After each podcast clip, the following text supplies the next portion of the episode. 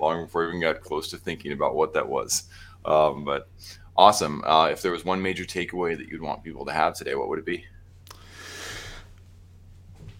I think it really is about when you're trying to build a startup, focus on the business aspects more than on the sort of the technical and the product aspects. I think most of the founders I talk to are so into you know the nuts and bolts of what they're doing that they haven't looked at the bigger picture, how it fits in, and that's doubly true when they're thinking about fundraising. Ooh, so true. All right. Welcome in to Vision Pros Live with Jackson Callum. I'm your show host. We will be doing interviews for visionary entrepreneurs and guest leaders who are building fantastic visions out there.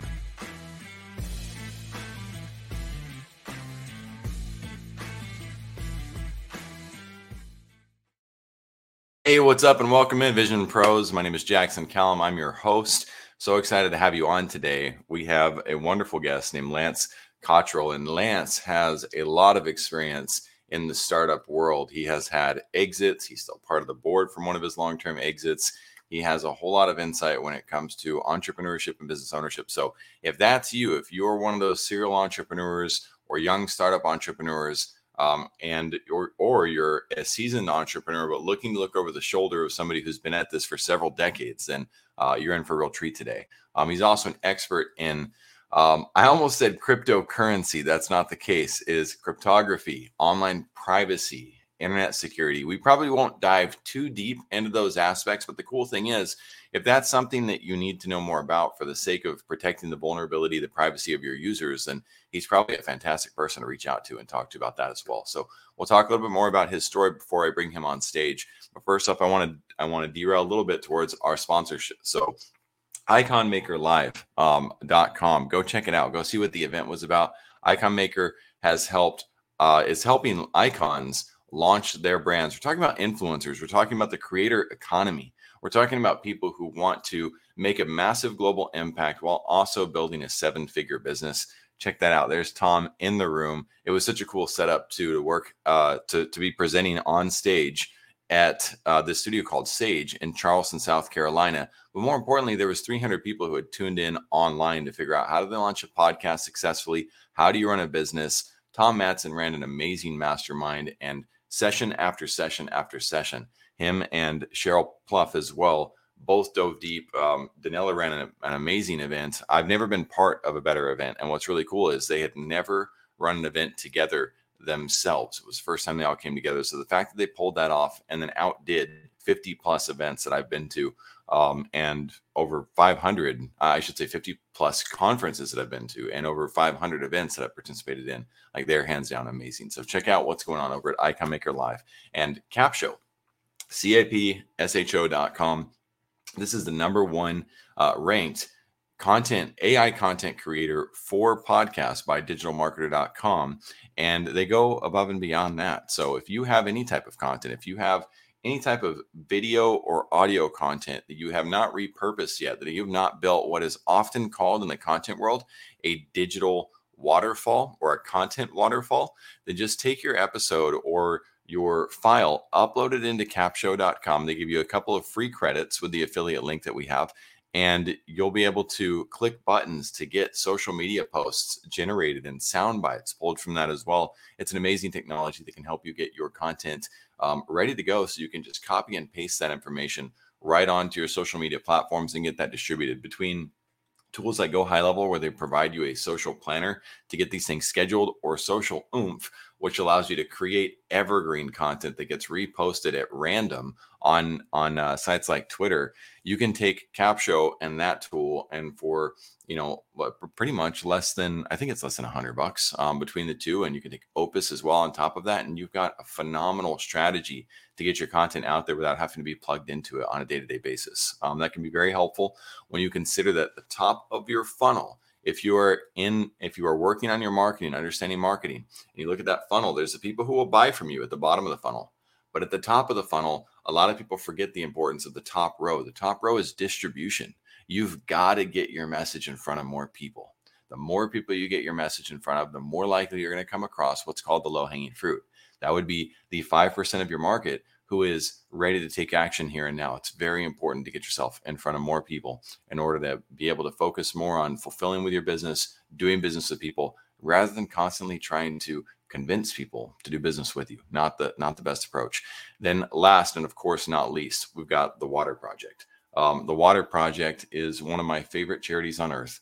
Um, please just just consider going and giving 5 10 15 dollars to it uh, take a look at the projects that they have going on as well um, these kids their families their moms their dads they don't have access to clean drinking water. And this organization goes out and either plans what's called a sand dam or a borehole well or something similar to help them get access to clean drinking water because they're either drinking extremely unsanitary water or they're walking miles and miles away to bring water back to their village. And that creates uh, discord um, with other people that that keeps kids from going to school because they have to carry these buckets long distances and and go get water rather than being educated. This absolutely changes people's lives in so many ways um, and i i love being able to see exactly how you help and the outcome of of what occurs and you'd have the same opportunity. And you get an email alert every time there are little updates about the community so you can see the progress of the good that you've done by simply giving a few of, of your dollars um, to to contribute to that. And i don't i don't think there's many better causes out there in the world than helping people get water. So thank you for hearing me out on that. Without further ado lance cottrell thank you so much for being here today. Let's dive right in. Welcome to vision pros. Thanks so much. Great to be here. Yeah absolutely man. So um, you know lance there's there's so many things that we could dive into with your years of experience the the first place we'll start is kind of simple but super pointed. Who should be listening today? Why should they listen to you? And what are they going to get out of today's show? So, who should be listening? I really am focused on early stage founders. So, the content that I create, a lot of the work that I do now is oriented around helping them be more successful. So, we're talking from idea stage through, uh, you know, pre-seed or seed, maybe as late as A, but I really like to work at that stage where the company is in this formative process. Uh, and you know, they should talk to me probably for two reasons. One is I've been there. I had a very successful startup, uh, went through a pivot. I've done B2B and B2C in that uh, context. And then after that, I became an angel investor, and I'm now on the board of directors of the North Bay Angels. I run our selection committee, so I see huge numbers of startups come through, and I've developed a really refined insights into what makes them successful, uh, both as companies and what makes them successful at fundraising. And uh, you know, I've also parlayed that into being a global entrepreneur in residence at the Founder Institute. So, kind of my whole life revolves around startups. Nice. That's awesome. So you said early stage, which is not necessarily 18 year old founders. Uh, these could be founders that are also 48, 58, 68 that are getting their feet wet for the first time with the process of starting a company. Is that correct? Absolutely. In fact, I found many of my favorite founders are ones that have been in industry for, you know, some significant chunk of a career, partly because they really understand the market. They understand the problems. They have deep insight into the customers that they're trying to uh, support and address in most cases. And you know that's a whole different world than someone who's just come out of an entrepreneurship program, just graduated college, and they want to do a startup. But there's often much less understanding of the why around what they're doing. I love that, and I've I've seen that myself as well. Um, the the you can't replace the experience that comes from being able to be exposed to the pain, the the nuisances, the problems that exist in the market that, that only come from being in the market for five to ten years first. Um, not to discredit the young bucks that that do have intuition come their way. So, Lance, um, right. intuition and energy. and the energy, right? That's true too. That is super true with the young ones. You got you got a lot of energy that I can't compete with these days anymore, um, even at, at just 35. Um, so I can only imagine what I feel like at, at 55. Um, so, all right, there was. Um, oh, you mentioned your your success. Let's quantify that a little bit. So, the success of your first company. What does that look like? What are the details? So it ended up running for 13 years. And, and I have to say, when I started the company, I had zero clue what I was doing. But I was mm. passionate about privacy. I'd been building privacy tools in the open source community for some time uh, while I was doing my PhD in astrophysics and decided that that's really where my passion was. So in 1995, I put the PhD on permanent hold and created Anonymizer, which was a consumer privacy company. And we grew that to probably a million active users, 100,000 paying subscribers. Uh, we survived the 2000 you know, dot com collapse. Uh, and then after that, actually, uh, today's the anniversary, 9 11 happened, and it really got us thinking about how we could contribute in a more substantive way. And we ended up uh, discovering that the government had a need for privacy and anonymity. Right? They they needed to be able to go after bad guys and not be uh, identified for obvious reasons. I, I would have assumed this was a solved problem, but it turns out that they really didn't have good solutions for it. Uh, and so we started building tools for them. And within three years, that was 95% of our revenue. We were on this crazy hockey stick going up. Uh, and then we eventually sold the company a couple of years later in 2008, largely because I didn't know that customer, right? I didn't come from that, you know, DoD uh, intelligence community, national security community kind of background. Uh, so I didn't have the access and I didn't have the insight that I needed. And I figured the best way to be to maximize the potential success was to pair up with a company that did that. That makes sense. That's really neat. So you took a, a strategic pivot because of your own weaknesses that you were able to to be self aware enough about, um, and uh, also probably to align further with your passions. Um, is is kind of what it sounds like. Um, don't let me feed you words though. You can. No, I mean absolutely. It was it was a passion. It, it felt like it was a way of doing something that was going to have an impact on the world. But it's also an example of one of those sort of wild coincidence opportunities. Uh, the way yeah. we, we ended up doing the pivot was we were being subpoenaed by the local FBI cybercrime group. Uh, and we did consumer privacy. That was not a rare occurrence. But this time it occurred to us to actually ask them how they addressed this issue. And they sort of admitted that, well, you know, largely we think people aren't watching that closely, but if we think someone's going to like see that we've got an FBI IP address, we'll use the Starbucks down the street. And I said, wait, wait, wait, we got to talk. And wow. they actually became our first customer in the government and really opened the floodgates for us. Oh, nice. Okay. Was this a six-figure exit, seven-figure, eight-figure, or not? Not possible to reveal. I uh, can't can't share that publicly. Okay, that's fair. Um, very good. Then go ahead. I've got a I've got a big house and a vineyard in wine country. Okay, well, that's a that's a decent way to quantify it. Thank you for that. Um, and you don't rent it for for the sake of the the videos. Uh, um, right. all right. And, so. I, and, I, and when I do this advising, I do it all for equity because I'm not particularly concerned about cash flow. Right. What does let's see here. So, what does uh, passion for privacy look like? One thing that came to mind was was a, a tin hat, um, you know, and and and hiding in a closet. But I have a feeling there's a there's a different angle to this. So, um, what does that look like to you? Yeah, I mean, I really became aware of of the as the internet was exploding. And remember, this was early on. You know, I was building privacy tools in '93, and I think the World Wide Web was invented in '92. And of course, the internet had been around for a while, but it became immediately obvious just how much data was being collected on people by large corporations, by governments.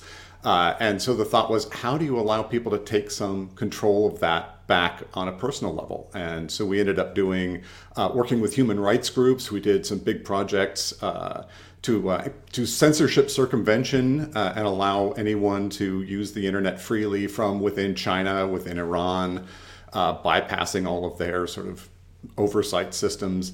And then, of course, with the government, uh, allowing them to be able to go out and do the things they needed to do to keep us safe. Uh, I, mean, I remember I was talking to one customer and said, "Why? What is driving you to buy the solution? What What do you need?" And this was a covert communications platform, so people could do undercover chat from this country. And he said, "Well, we have a bunch of people in this hot sandy country, and one of them turned out to be unreliable, tipped off the bad guys, and all of you know the other dozen people who were working with us ended up minus their heads in a ditch, and we don't want that to happen again. And you're like, okay, that's a pain point, and you can get up in the morning every day trying to address that kind of thing. Right, absolutely. Now, you seem like too nice of a guy and and too positive, too happy of a guy to be in this space. And here's what I mean by that.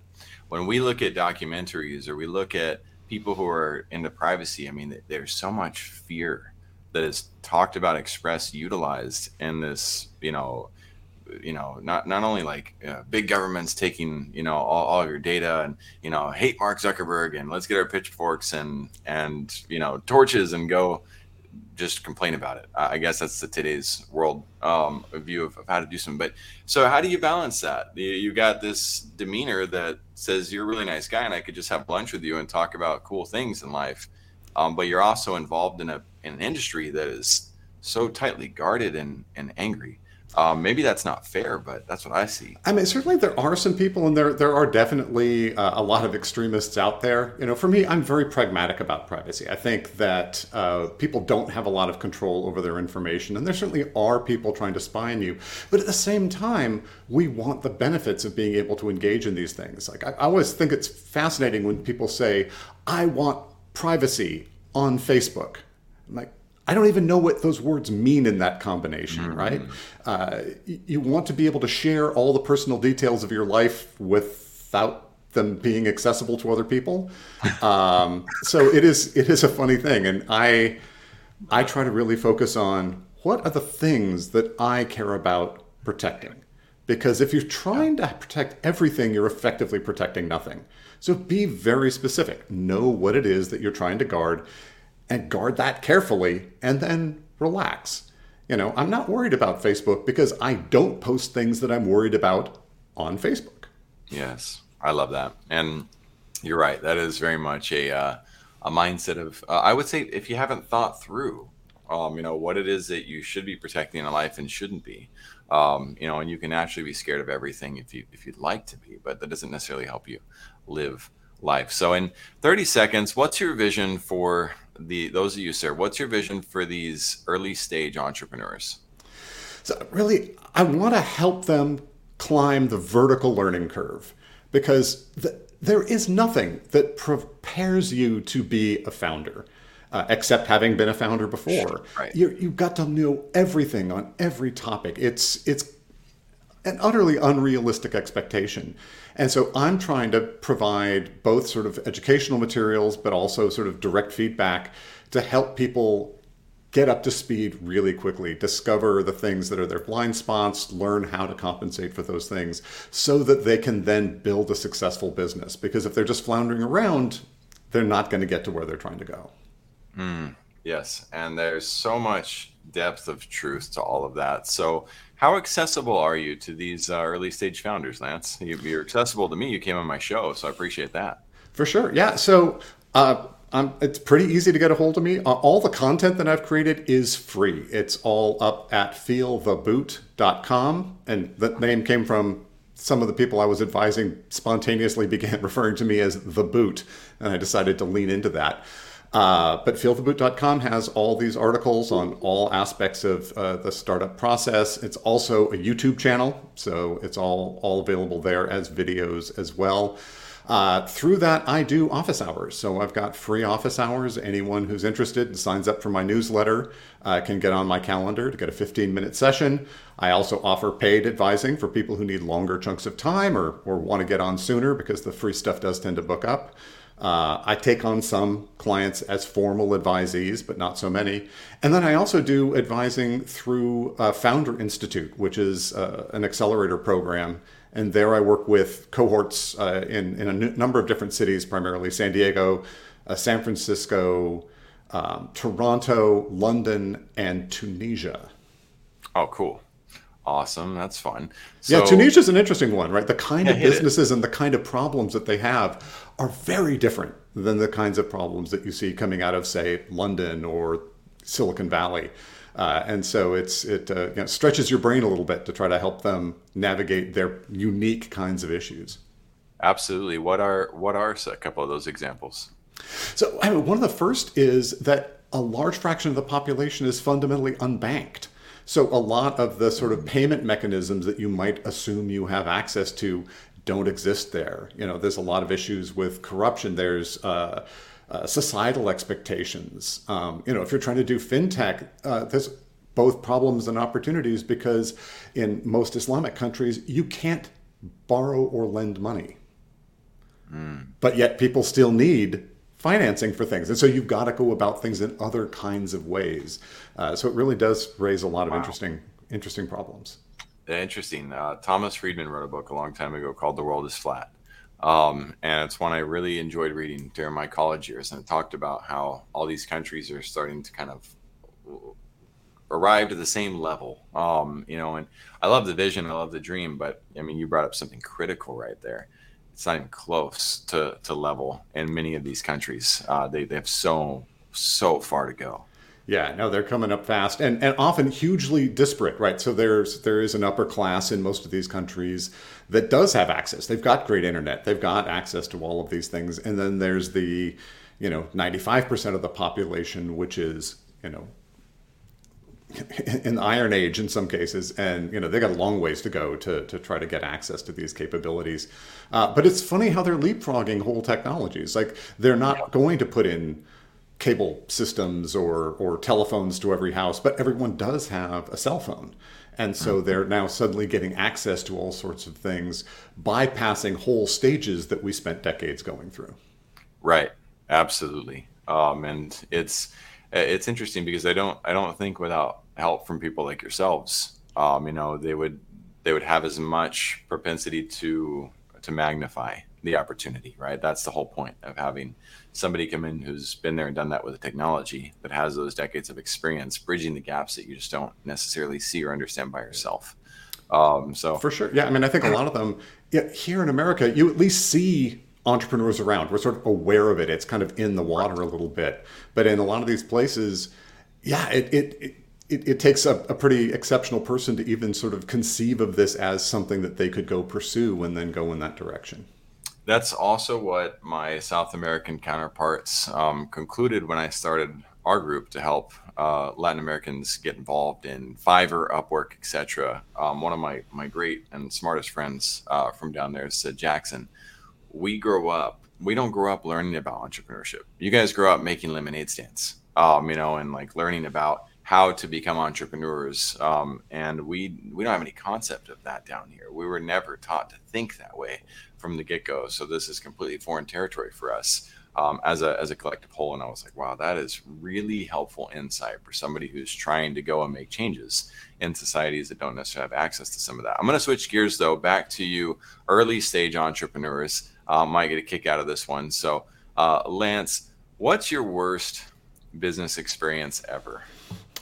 I have a, an embarrassingly large number to choose from here.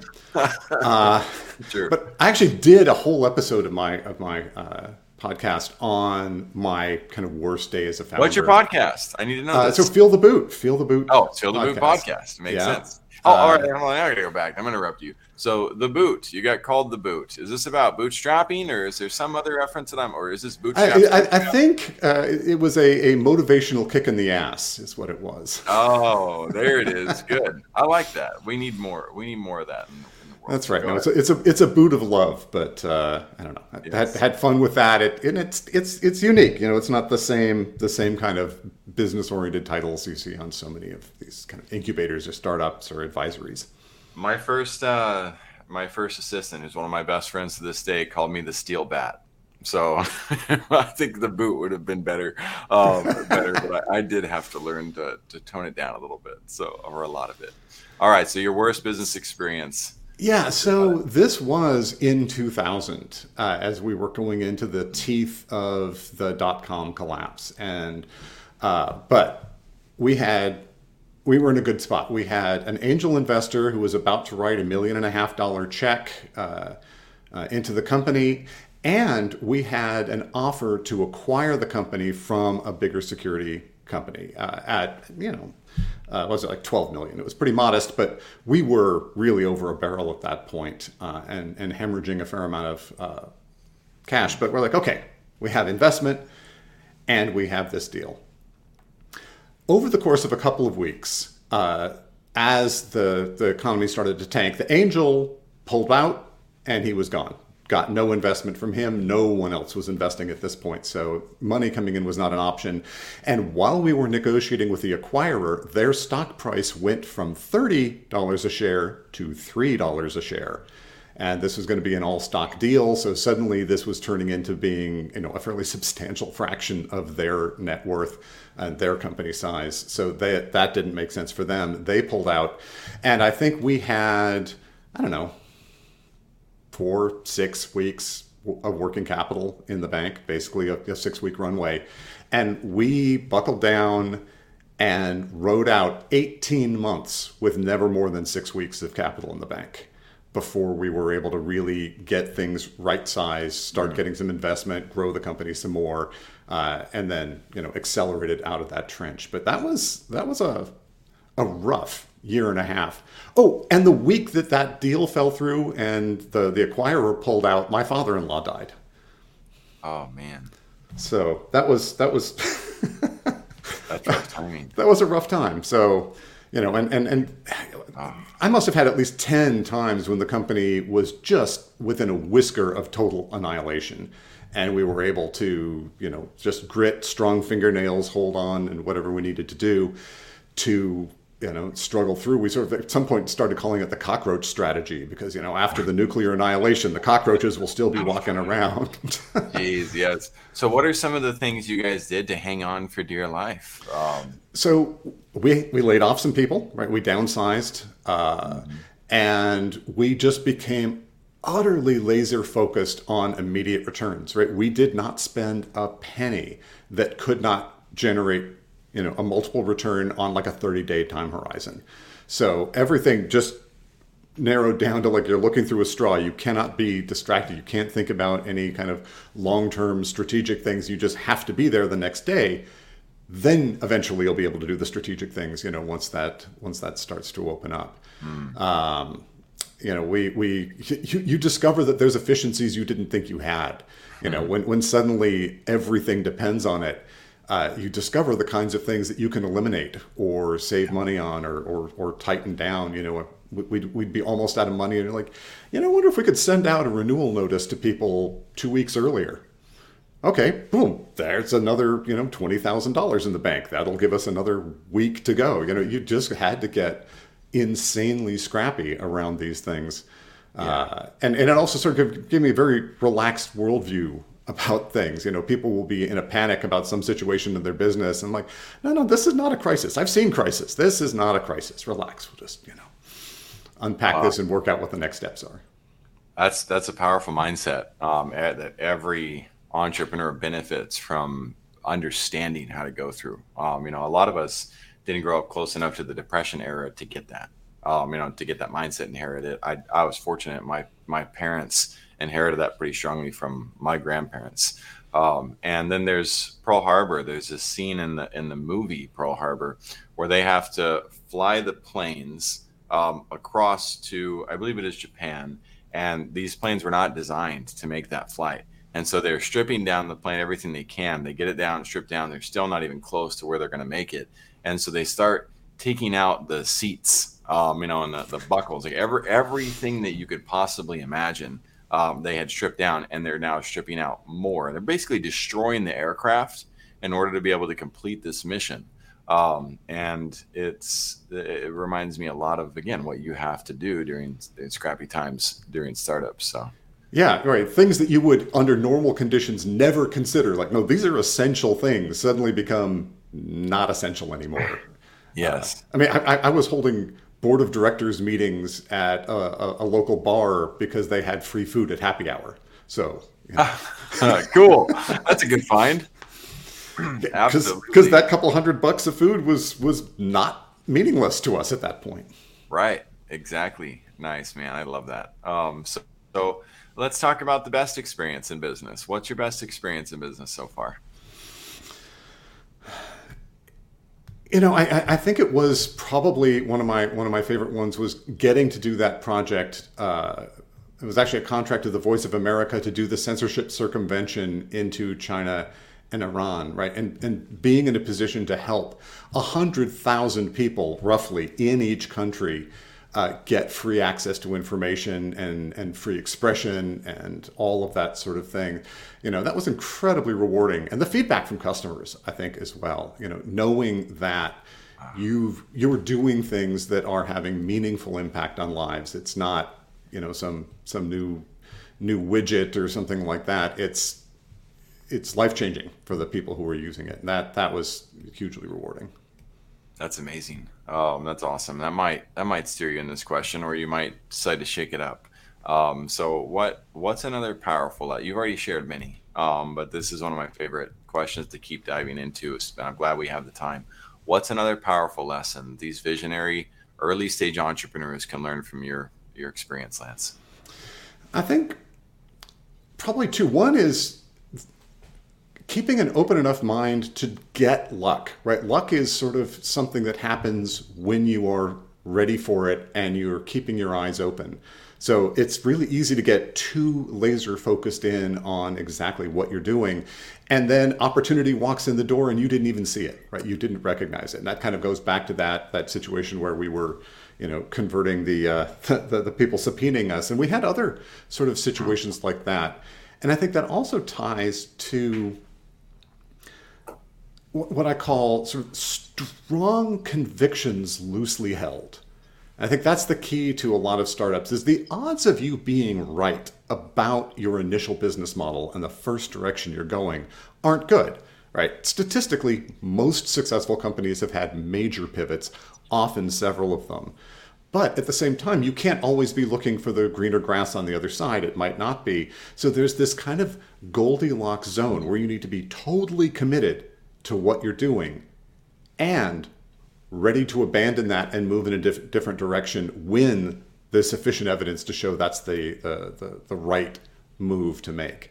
Um, and you know, because yes. it's just so easy to get so locked into the plan you had. And uh, was Eisenhower said, uh, "No plan survives first contact with the enemy."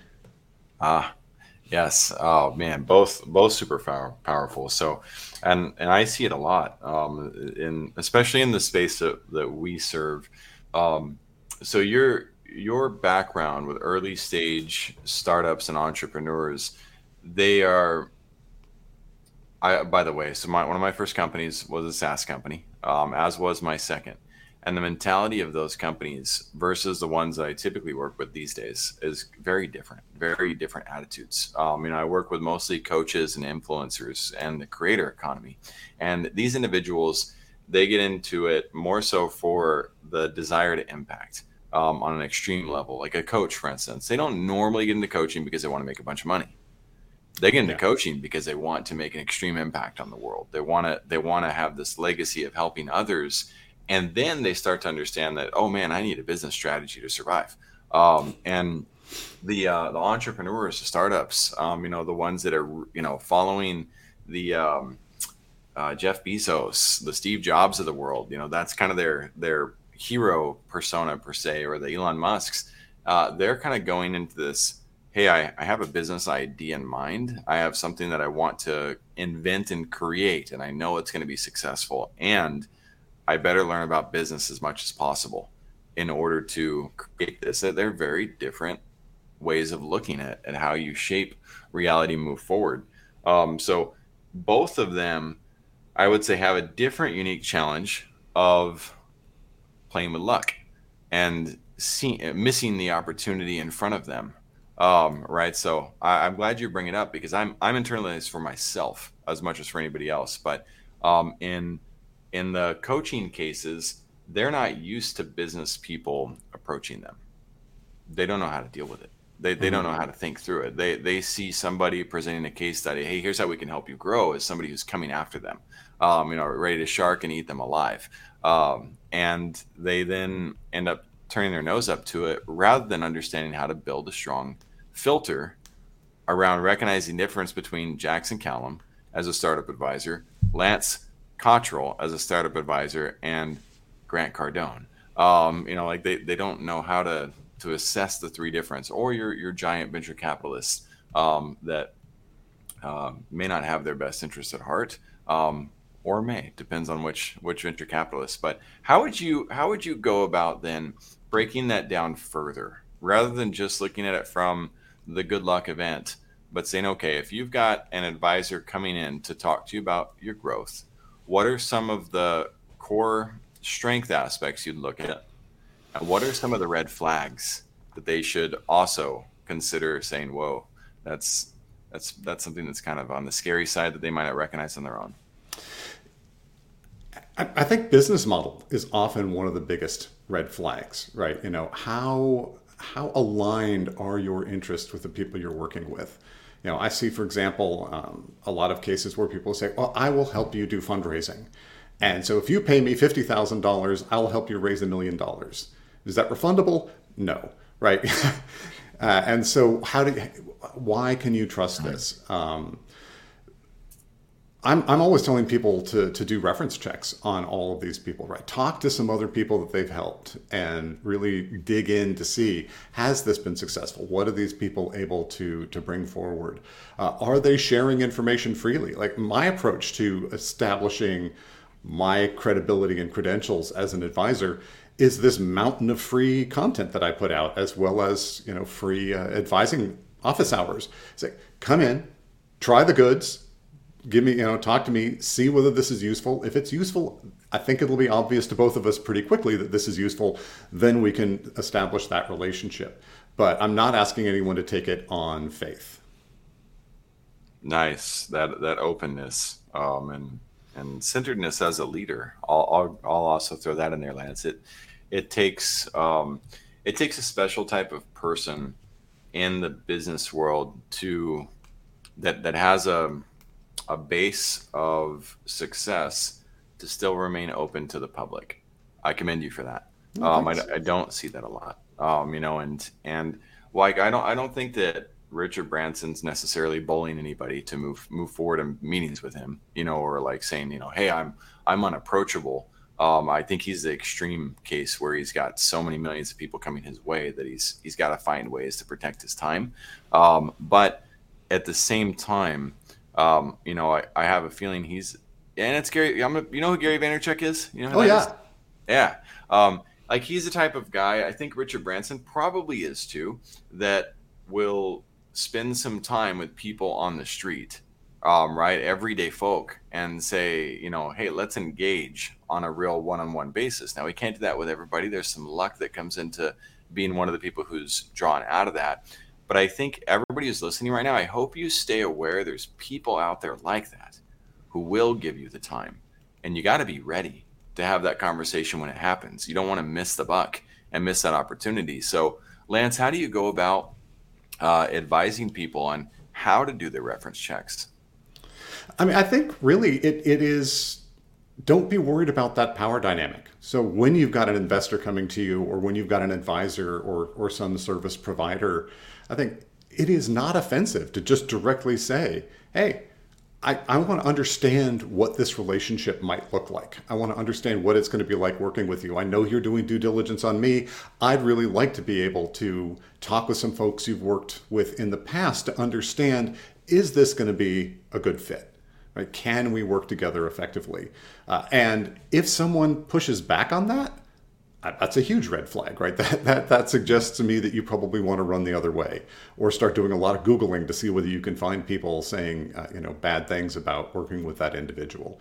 Uh, my experience is most people are more than open to, uh, you know, allowing you to to kind of have that access. Nice. You know, it's funny you were just talking about uh, Richard Branson. One of the companies I'm advising, uh, super early stage founder, but uh, just through opportunity and networking, ended up getting invited to one of the big gatherings on Branson's uh, private island for a week and had you know made all sorts of amazing connections with the other people who were out there. Uh, but you know, made that effort to be in the network, to talk to people, to you know have create a situation in a space where those opportunities can can happen, and then recognizing and jumping when they do. That's awesome. Um, that's really cool. I think that part of that uh, everybody who's listening has to do with mindset. Um, you know you as you open your mind to that reality existing and you leverage the principle that lance talked about it might seem super simple but i know there's so many people out there who, who don't see it this way. Um, especially if you come from like the mlm world um, there's a lot of high pressure tactics that that make you feel like man this is your last shot this is your only opportunity um, and if you've been if you've been involved in that community too much, it's important to uh, test this concept that Lance is talking about. Break free of that mentality and say, you know what, red flag, I'm not touching it. Um, you know, red flag, I'm moving on. Some will, some won't. So what next? Which is also an MLM concept. But you've got plenty of leaders out there who are willing to take you under their wing. wing. If you don't know Lance or you're not comfortable going to him yet, um, I would advise you to check out the small, um, medium business uh, development centers and universities because uh, they have free access to coaching. But what I would do is I would go to them and I would go to Lance to get a get a different perspective of, of how they both look at your business opportunities and situations um, because one's going to come with a whole lot of university background and not necessarily the the expertise of having done it versus Lance who's had the opportunity to be in the trenches for many years of running a startup. What's your thoughts on the on the business development centers that are out there? I think they're great. I mean, you have the opportunity to do in-person meetings, which is advantageous, and these people usually have a lot of experience. They're talking to a lot of startups. Uh, so yeah, it's a it's a hugely valuable uh, asset. I think co-working spaces often have an opportunity to network with other founders, sort of you know effectively creating a, a mastermind that you can work with and learn from really you want to have a diversity of advisors because every advisor comes with their particular experience and skill set uh, and biases you know and so I, I try to be kind of take as much heat off the ball as i can when i'm giving advice particularly if it's sort of not absolutely mainstream advice uh, because you know it, it might or might not work for you. You should talk to more people. You should get more uh, you know opinions because certainly a lot of a, a lot of these things are you know contentious. And you'll hear different kinds of advice. So talk to multiple people get feedback. You know and if uh, if you have a really strong opinion about something and you talk to five advisors and they all tell you to do something different that's the time to start embracing some humility and think about that. Uh, you know I, I, talked about this uh, i remember a while back in um, in context of power in a company and someone was really worried about losing control and getting below 50% ownership. And I said, well, look, if you're bringing in a bunch of investors and, you know, there's a dozen people on your cap table maybe or more by the time you get below 51%, uh, that's not a magic number, right? The only way you lose a vote with 49% and a dozen people on the cap table is if 100% of them show up to vote and all vote against you. And if that's happening, you probably should be listening, right? It's right. They, it's highly likely they have a good point, and and you should be engaging with that. And I think that's just sort of universally true. Is is always be open to questioning. You know, and, and founders I think can often get a little tunnel vision, but yeah, listen to your employees, yeah. listen to your advisors, listen to your customers. Always be open to the fact that you may be uh, running down the wrong track or getting it wrong, and and be prepared to reevaluate that dude, that one clip right there is golden. Thank you. I mean, everything you've, you've talked about, but that that particular concept uh, can protect so many founders against themselves, and and our greatest strengths are often our greatest weaknesses. So.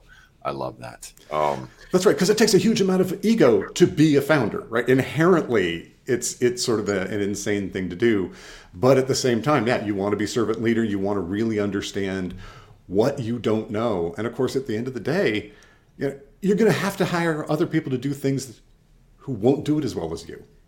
Because those are things that you can delegate and there are so many things as a ceo that you can't delegate. You're literally the only person who can do it. That ends up being your whole job and everything else has to go to other people and you kind of need to let them learn. Uh, right you can't micromanage that. It doesn't scale. Yeah Absolutely. I want to go back to one quote you said because it's one that on the fringes, I think I understand it, but it would be one that's like, I, I know this is a powerful quote that would help me as well as others to break down. You said, strong convictions loosely held. What does that mean uh, from your perspective? Yeah. So it does mean kind of utter commitment to the direction you're going you know we've decided this is our strategy this is our target customer this is the, the, the solution that we want to build to address the problem. And you need to have not only commitment from yourself all in in that direction without distraction and from your whole team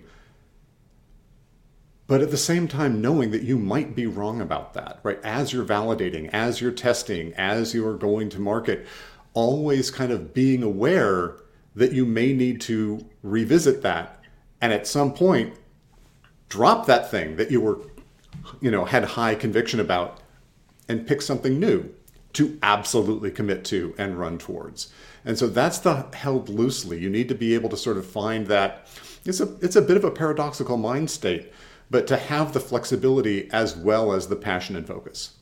Yes, I love it. So, uh, in terms of a physical symbolism, because I'm I'm big on symbolism, um, that would be like a pitcher, a baseball pitcher with the confidence to throw a fastball or a curveball, but you're going to hold that ball um, with a certain degree of care, or a robot that's holding a massive container, freight container of delicate goods. You have to hold it confidently, but at the same time, you can't crush it like a tin can.